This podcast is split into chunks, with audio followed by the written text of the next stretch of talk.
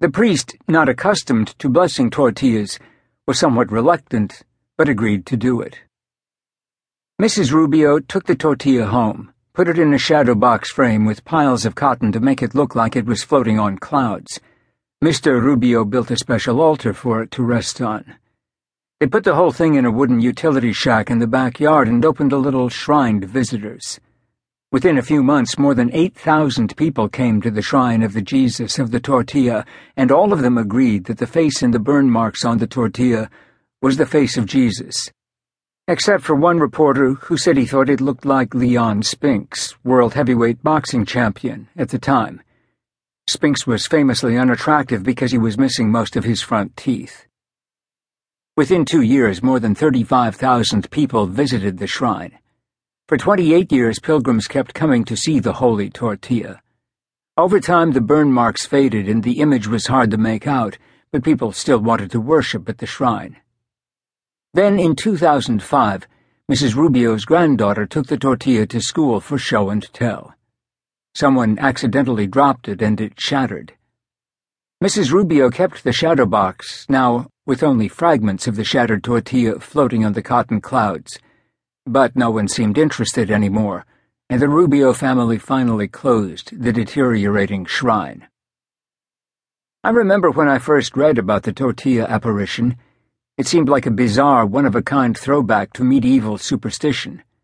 But in the years since, I've grown accustomed to hearing similar stories. People have claimed to see images of Jesus in the toppings on a pizza, in scorch patterns on a piece of toast, in oil spots on a garage floor, in the brown blotches on a banana, in tree ring formations, in a misshapen Cheeto, in the rusty buildup next to a leaky bathtub, in the burn marks on a grilled cheese sandwich, in water stains on a wall, in countless other tortillas, and in too many other odd and out-of-the-way places to enumerate.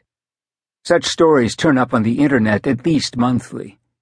Invariably, people flock to see and worship the apparitions. It seems incredible to me that so many people would treat objects like burnt tortillas, misshapen Cheetos, and rust stains as objects of veneration. But the sad truth is that such a distorted concept of worship is actually easier to find nowadays than authentic worship based on sound biblical principles. Tragically, although the Bible is clear about how and whom and when we are to worship, little genuine worship takes place throughout most of the world today. I have often thought that worship must be one of the most misunderstood doctrines in all the scriptures. That is spiritually debilitating because worship is at the center of everything Scripture commands of us. In other words, if you are not a true worshiper, everything else in your life will be spiritually out of sync. Conversely, nothing will accelerate your spiritual growth and sanctification than gaining a right understanding of true worship. Worship in the Bible The theme of worship dominates the Bible.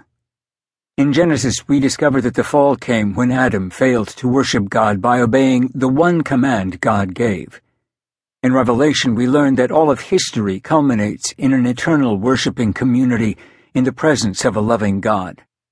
From the beginning in Genesis, all the way through to the consummation in Revelation, the doctrine of worship is woven into the warp and woof of the biblical text.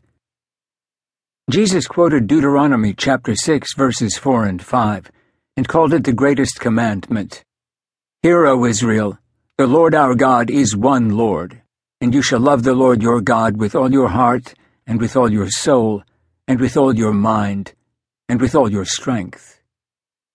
Mark chapter 12, verses 29 and 30.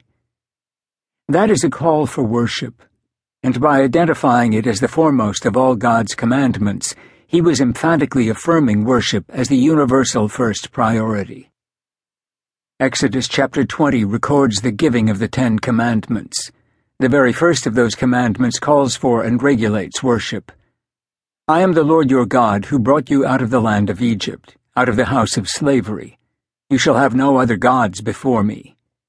You shall not make for yourself an idol or any likeness of what is in heaven above or on the earth beneath or in the water underneath the earth. You shall not worship them or serve them, for I, the Lord your God, am a jealous God.